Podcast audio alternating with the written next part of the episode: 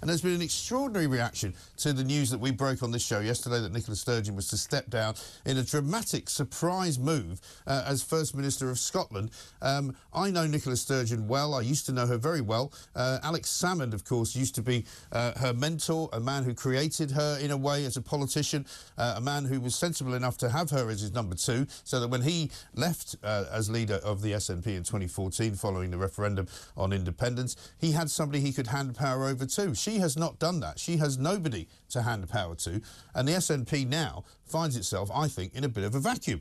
But let's talk to uh, Alex Salmond, former First Minister of Scotland himself, former leader of the SNP, now leader of the Alba Party. Alex, very good morning to you.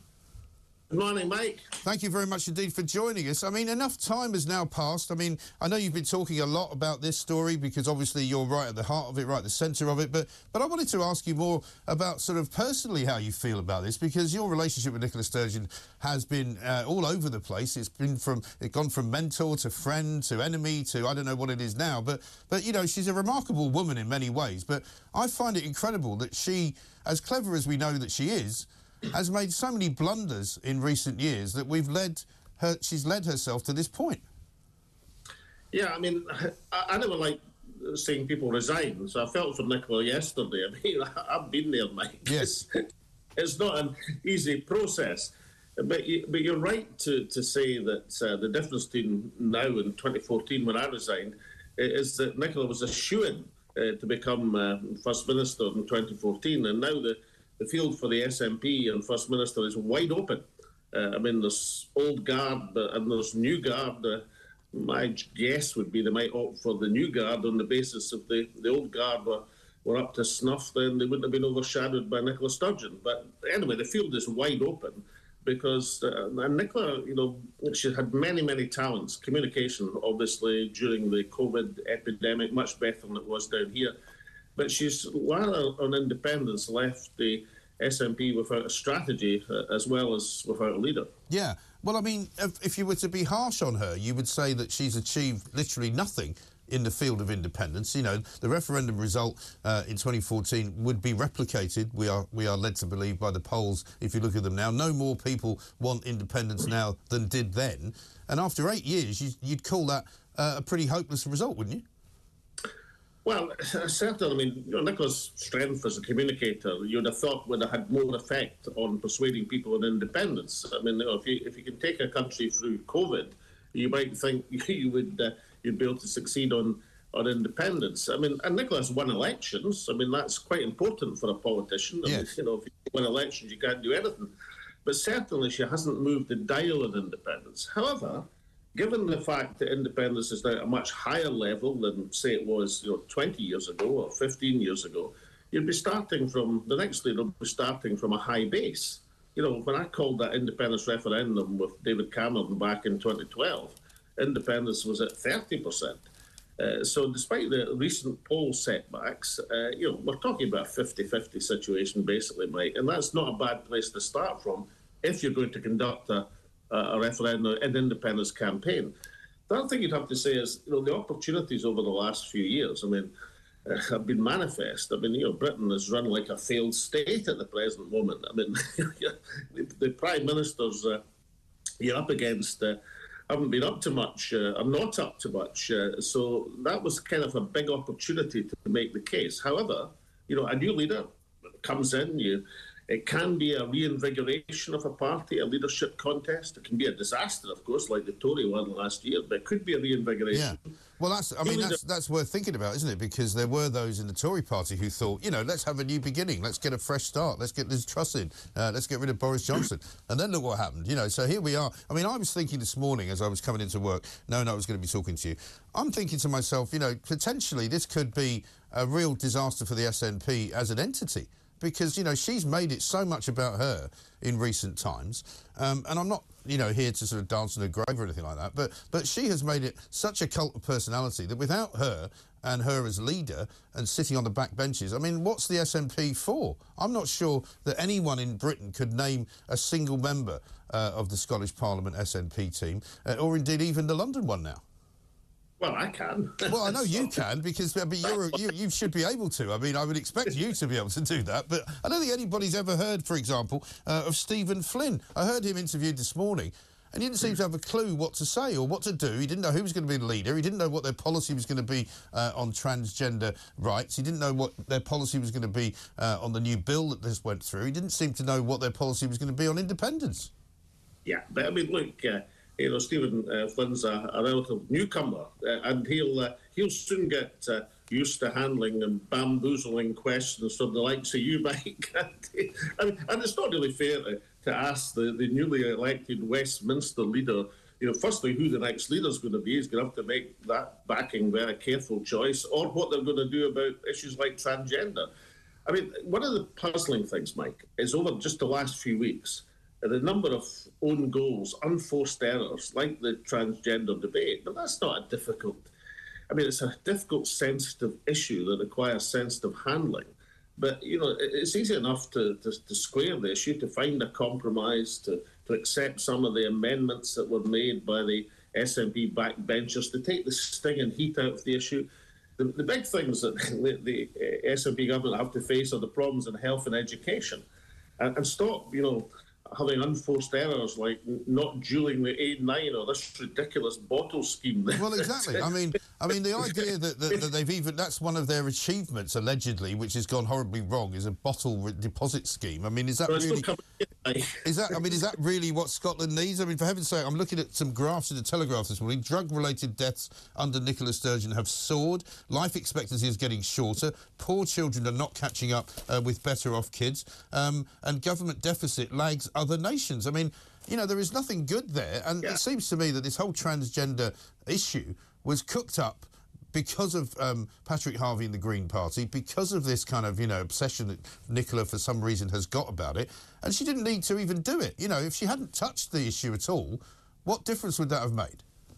Well, I mean, eh, to be fair, if you're a, a, Scottish nationalist, you don't really want the Daily Telegraph writing your report card, Mike. It might, it might be not totally Listen, unbiased. we had Alan Cochrane on yesterday. Now he's back on the front page. He's made his return. Oh, well, Alan, Alan, Alan will be loving it. I mean, you might not dance Nicola's grave, but Alan will be dancing away with the thing. But but you do make a, a serious point, uh, and that is if you look at the the, the difficulties disasters recent of, of the SNP government, they, have all got a Green source behind them. You know, the Greens have gone into government. They don't like roads or building roads. The A9 promise is reneged upon, which is huge in the Highlands, incidentally. Yeah. Uh, and certainly should be now re, uh, re-established as quickly as possible. The Gender Recognition Act, the failure to accept very reasonable amendments, c- can only be explained by Green pressure this bottle return scheme is under the control of a, well, the control's the wrong word, it's out of control under the Green, uh, Green Minister. You know, it, it, does seem that the green tail has been wagging the SNP dog, yeah. much to the detriment of the government and the, uh, and the position of, uh, of the SNP, but also, and what really interests me as leader of the Alba Party, the position of Scottish independence. So, what we're hoping for is somebody emerges out of the pack, and that might happen in a leadership contest, it's happened before, that person will see the opportunity to reunite the, the national movement, to, to bring in all the people who've been excluded by Nicola Sturgeon. I'm not talking here just about political parties, but I'm talking about the cross party groups, the non party groups, the people who were so prominent during the referendum campaign and did so well, uh, and reinvigorate the movement on that basis. Also, try and separate the business of government which is always difficult, Mike. All governments, even competent ones, have difficulties. You have to separate that from the pursuit of independence. So, so you, when the government runs into bumps in the road, you don't damage the independence yeah, campaign. Absolutely right. And I think you've made that point very, very eloquently because of what seemingly Nicola Sturgeon lost sight of is what the SNP is for. And the SNP is supposedly in government, having unseated, you know, the uh, the Labour Party, which was the ruling party of Scotland, an incredible achievement in a way that the Labour Party has been more or less ousted out of what was one of its absolute strongholds in Britain, right? They then get government. They then want to achieve devolution. They get devolution. They get the powers they want. They then push forward for independence. And then they forget about all that and they start messing about with bottles and transgender rights and all the rest of it. And what you've just described to me, Alex Salmond, is your job application for leading the movement because you're the only guy up there that can do it. Yeah, but well, there's a slight drawback. I'm not a member of the Scottish National. Party. No, but you don't have to be. You've just described the movement of independence. It's not the Scottish National Party anymore. It's independence, pure and simple. Well, it's certainly true that if you, the, the idea of reuniting the movement is through the vehicle of a, an independence convention, which will bring all the groups together. That's an idea that Nicola herself supported once, but you know not more recently. So that would be the way to do it. You know, it would be that that through that proposal, but it's, it's urgently needed now what would you be doing? Uh, what would that independence convention be doing? Well, two things I can suggest. One, you would focus the independence campaign on issues that are going to be telling and persuading people. Like, for example, we've got a million Scots who can't afford their heating bills in a, an energy rich country, in a country which has got energy sources coming out of their ears. Uh, folk can't afford to turn on their heating. That's what matters to mm. people. Uh, and also the, the pursuit of self-determination. Scotland's a nation that has a right of self-determination. That right's being denied. That's what's going to get the the, the backs of people in Scotland up. That's going to what's going to get the, the heather burning or at least smouldering in Scotland uh, when you when you argue that campaign and not get it stuck in the, the long grass of this problem, that problem, and and that series of unforced errors. So you know the opportunities there. Remember the SNP and this is the difference between a generation ago. It's the most powerful party in Scotland. The national movement is the most powerful political force in Scotland. You know, this this game is not over. This no. game is. Uh, there to be played. Well, it one could. Well, it's a, it's a, it's, it's a, I'll, I'll come back to you to make one more point. But you know, yes, the game is afoot, and maybe the game has only just begun. Because at the end of the day, without a decent leader, the SNP is not a very united party. Let's face it. There are people talking about the possibility of a young woman who's currently chancellor um, who could become the leader. But you know, she would be, I would have thought, completely opposed to certainly the Transgender Act. She's she's a, from a from a small independent church. She's got very conservative views. There are many people in the SNP that you know who are left wing of Jeremy Corbyn. Well, the, the Free Kirk of Scotland wouldn't be mind being called independent because uh, that's one of its uh, key aspects, but uh, it probably was been called small. I mean, it's a fairly substantial denomination. But listen, you know, I, I don't take this stuff about, you know, somebody of a, a faith cannot be leader of Scotland. All you have to do from that perspective is to say these issues are matters of conscience. So as long as you don't try to dictate other people's conscience, uh, as they as you would expect them not to dictate yours, mm. then uh, a whole range of difficult, challenging issues quite legitimately can be placed as matters of conscience, not when you try to, to whip people through party discipline, uh, as they did in the, gen- in the gender recognition bill. So I mean that you know, that doesn't disqualify somebody from, from leadership, and you know there are other uh, younger uh, candidates, Ash Regan, Neil Gray, for example. I, I don't know if, if, if any of these people are up to the uh, leading the national movement forward. But one interesting thing happens during a leadership campaign is you, you tend to find out. And it wouldn't be the first time in politics that a relatively unknown figure has emerged to be a be a significant figure. I, I was rather amused for about, about you know, I saw one of the Labour commentators saying that Nicola Sturgeon's resignation has handed Sir Keir Starmer the keys of number 10 Downing Street. If you rely on somebody else to give you the keys of 10 Downing Street, you'll never get them. No.